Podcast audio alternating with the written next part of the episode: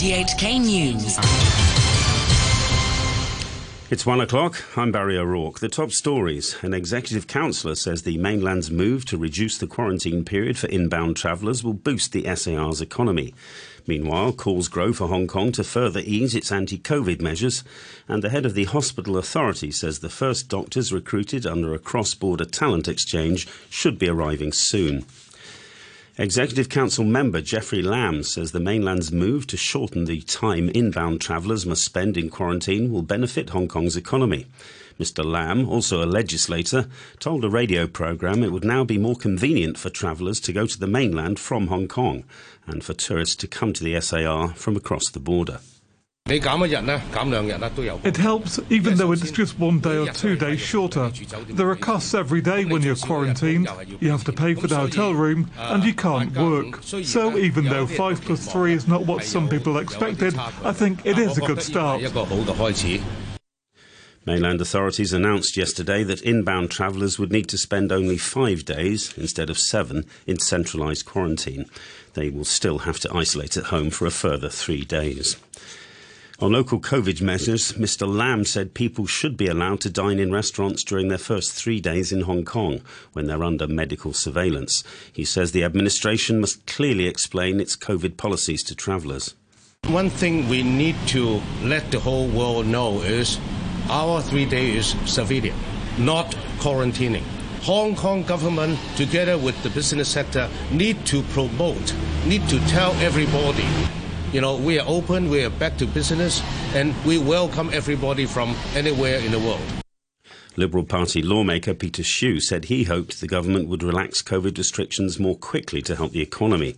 Mr. Shiu, who represents the retail sector, told an RTHK programme that tourists would not return to the SAR if travel requirements here are more strict than those elsewhere. The Hospital Authority Chairman Henry Fan says a dozen experienced doctors from Guangdong Province will come to work in Hong Kong under a new exchange scheme as soon as relevant authorities give their approval. Writing on his official blog, Mr. Fan said the 12 had been nominated by top notch hospitals to gain the Greater Bay Area Healthcare Talents Visiting Programme. He said he hoped exchange programs for nurses and radiographers would also start by the end of the year. Police say they've noted a, noted a change of approach by drugs traffickers bringing narcotics into the SAR. The comments came after officers seized suspected cannabis, cocaine, and meth, worth a total street value of some $80 million over the past two days. They arrested six men in operations at Tai Wai, San Po Kong, and Mong Kok. The six, aged between 20 and 59, are suspected of drug trafficking. Sang Chin Chiu, a senior inspector in the Narcotics Bureau, says techniques are changing. The police noticed that some recent drug trafficking cases has sought to use different cover-ups like construction materials to transport the drugs into Hong Kong through normal channels such as air and shipping in an attempt to avoid getting detected by law enforcement officers. Turning overseas, Ukraine's president has said it's an historic day after his troops entered the strategic city of Kherson, which has been abandoned by Russia. Cheering crowds have been welcoming troops who appear to have taken over from the Russian occupation without firing a shot. Volodymyr Zelensky used his nightly video address to thank Ukraine's armed forces. I want to thank every soldier and every unit of the Defence Forces who are ensuring the conduct of this offensive operation in the south. Absolutely everyone, from the ordinary soldiers to the generals, the armed forces, the intelligence, the security service, the National Guard, all those who brought this day closer for the Kherson region. The Kremlin says all of its armed forces have now withdrawn to the east bank of the Dnipro River. United Nations officials say a meeting with a Russian delegation in Geneva has brought about a breakthrough on the export of fertilizers from Ukraine's Black Sea ports. The UN said the first shipment of donated fertilizers was expected to leave for Malawi in the coming week. And now to the weather. It'll be mainly cloudy Sunny periods in the afternoon, moderate easterly winds. And the outlook mainly fine in the next couple of days, hot during the day tomorrow, cloudier with one or two rain patches midweek next week. And currently the temperature is 26 degrees Celsius and the humidity is at 70%. You're listening to RTHK. The time is almost five minutes past one. The US President Joe Biden has arrived in Cambodia where he's due to take part in a summit of the Southeast Asian regional grouping ASEAN. On Monday, he is due to meet President Xi Jinping on the sidelines of the G20 summit in Bali. It'll be their first face to face encounter between the two leaders since the US president took office nearly two years ago. One of the world's biggest cryptocurrency exchanges, FTX, has started bankruptcy proceedings in the United States. The chief executive, Sam Bankman Fried, has quit as his firm struggles to meet billions of US dollars in withdrawal requests. Alex Zerden is the founder of the fintech company Capital Peak Strategies. This has the appearance of a, of a bank run um, in, in other instances in other forms of economic activity where there is a panic that customers, people who have money or who have assets within FTX would not be able to withdraw it. And so they all rush for the uh, withdrawal window at the same time, thereby creating a run on the on the exchange. The collapse of the company has hit the price of other crypto assets, including the best known Bitcoin. France has allowed a rescue ship carrying migrants from the Mediterranean to dock in a French port after Italy refused to accept them. The Sea Viking picked up more than 200 people from the sea near Libya, but has spent weeks searching for a place to dock. The French Interior Minister, Gérald Darmanin, called it an exceptional measure. Many people were very sick. Italy has been very inhumane in handling the situation. The Italian authorities were not professional. They left this boat there for 20 days without making any decisions. Italy accepted three other boats, and the new right wing Prime Minister, Giorgia Meloni, called the French minister's comments aggressive and unjustified. And to sport. This afternoon, we'll see the biggest crowd ever to watch a Women's Rugby Union International as New Zealand meet England in the World Cup final. A sellout crowd of more than 40,000 fans is expected at Eden Park in Auckland as the hosts look to defend their title in a ground where they've never lost. Black Ferns forward Kennedy Simons says they're trying to stay relaxed ahead of the game. Yeah, I think the girls are really excited. Um, you know, we haven't read too much into, I guess, the pressure side of things yet. Ted's favourite saying is don't play the game too early. So we're just trying to live in the last few moments of, um, you know, finals week, um, being together, and yeah, prep. England have been top of the world rankings since November 2020 and have won their past 30 tests. That's the longest running winning streak in the history of international rugby. And their captain, Sarah Hunter, says the squad has the experience they need in big games to get the job done.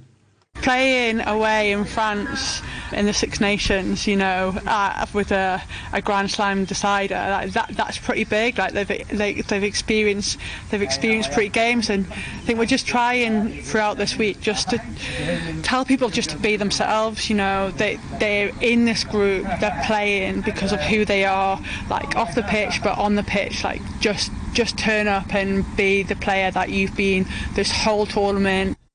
Australia are into the Men's Rugby League World Cup final after a sensational 16 14 victory over New Zealand in the last four. The reigning champions will face the winners of tonight's semi final between England and Samoa. Hosts England thrashed Samoa in the opening game of the tournament. Samoa's Jarome Luai says the squad came together after that to sort out what went wrong. Yeah, we did actually. Um, it was sort of a pressure relief, I think, in a way, because I think a lot of people from the outside had a lot of expectations um, from this team with, the team that we've got. Um, so, you know, probably losing was a bit of a pressure relief for us, and you know, we could just play our own brand of footy the following weeks, which we've done. We've come up with a pretty solid game plan for ourselves, and we just need to execute that. Ahead of the Football World Cup, the Arsenal manager, Mikel Arteta, has urged his players not to think about getting injured during the final weekend of English Premier League fixtures. Arsenal, who are two points clear at the top of the table, go to Wolves overnight. We discussed that topic before, and I always said to them, you are thinking about an injury, probably it's going to happen.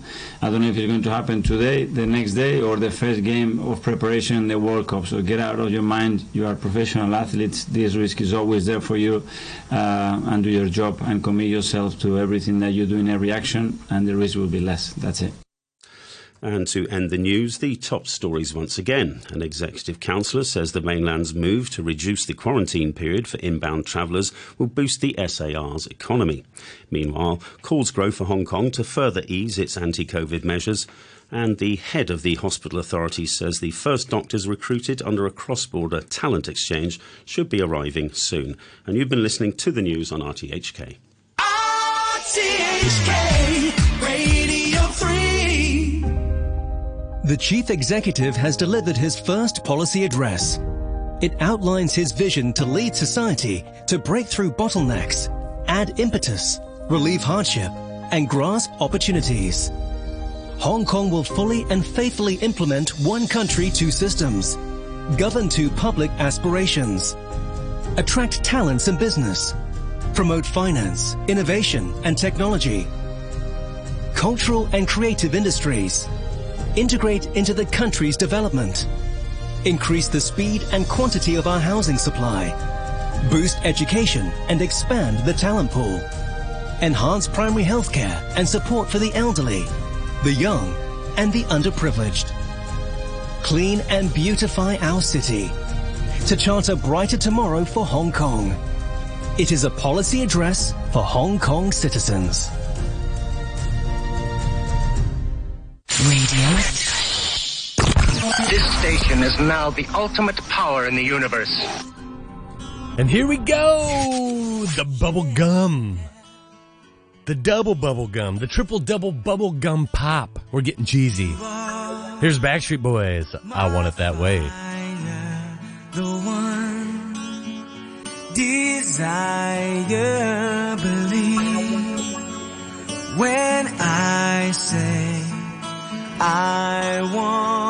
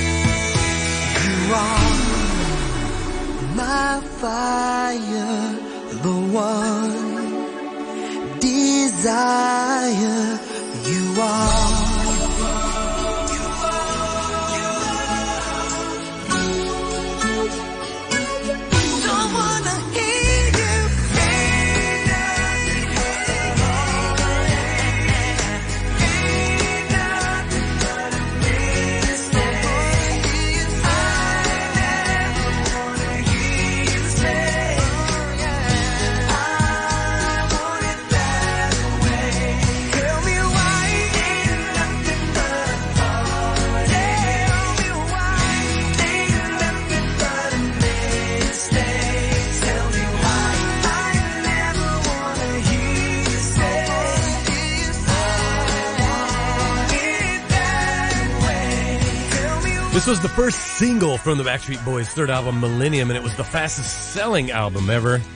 That is until my boys NSYNC released No Strings Attached later that year, which blew the doors off the record books. 1999, I Want It That Way, Backstreet Boys.